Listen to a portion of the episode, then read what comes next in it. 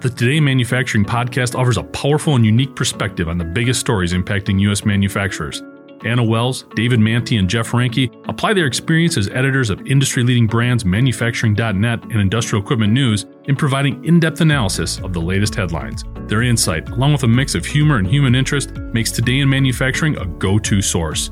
Keep pace with supply chain challenges, electric vehicle developments, labor struggles, robotics, and more by listening, downloading, and subscribing to the Today in Manufacturing podcast.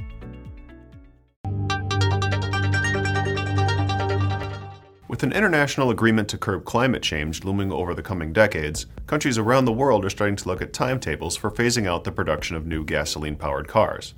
But in the US and elsewhere, an unlikely opponent has emerged to fight an ambitious transition to electric vehicles.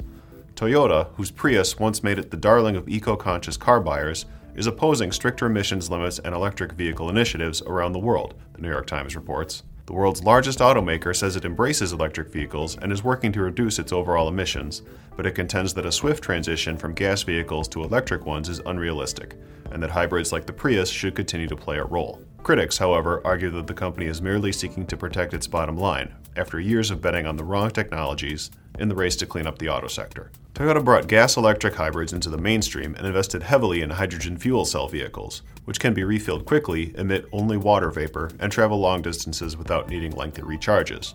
But those vehicles remain expensive, and the extensive investment needed to increase hydrogen fuel production and build filling stations has largely failed to materialize.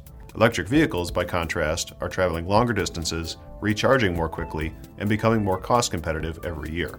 One regulator told The Times that Toyota has been caught flat footed by the shift, and the result is that a company long known for a cautious approach has turned into one of the most politically active.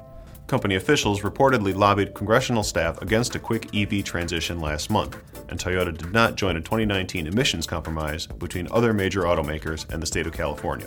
One group says Toyota has gone from a leader to the worst in the auto industry when it comes to corporate climate lobbying.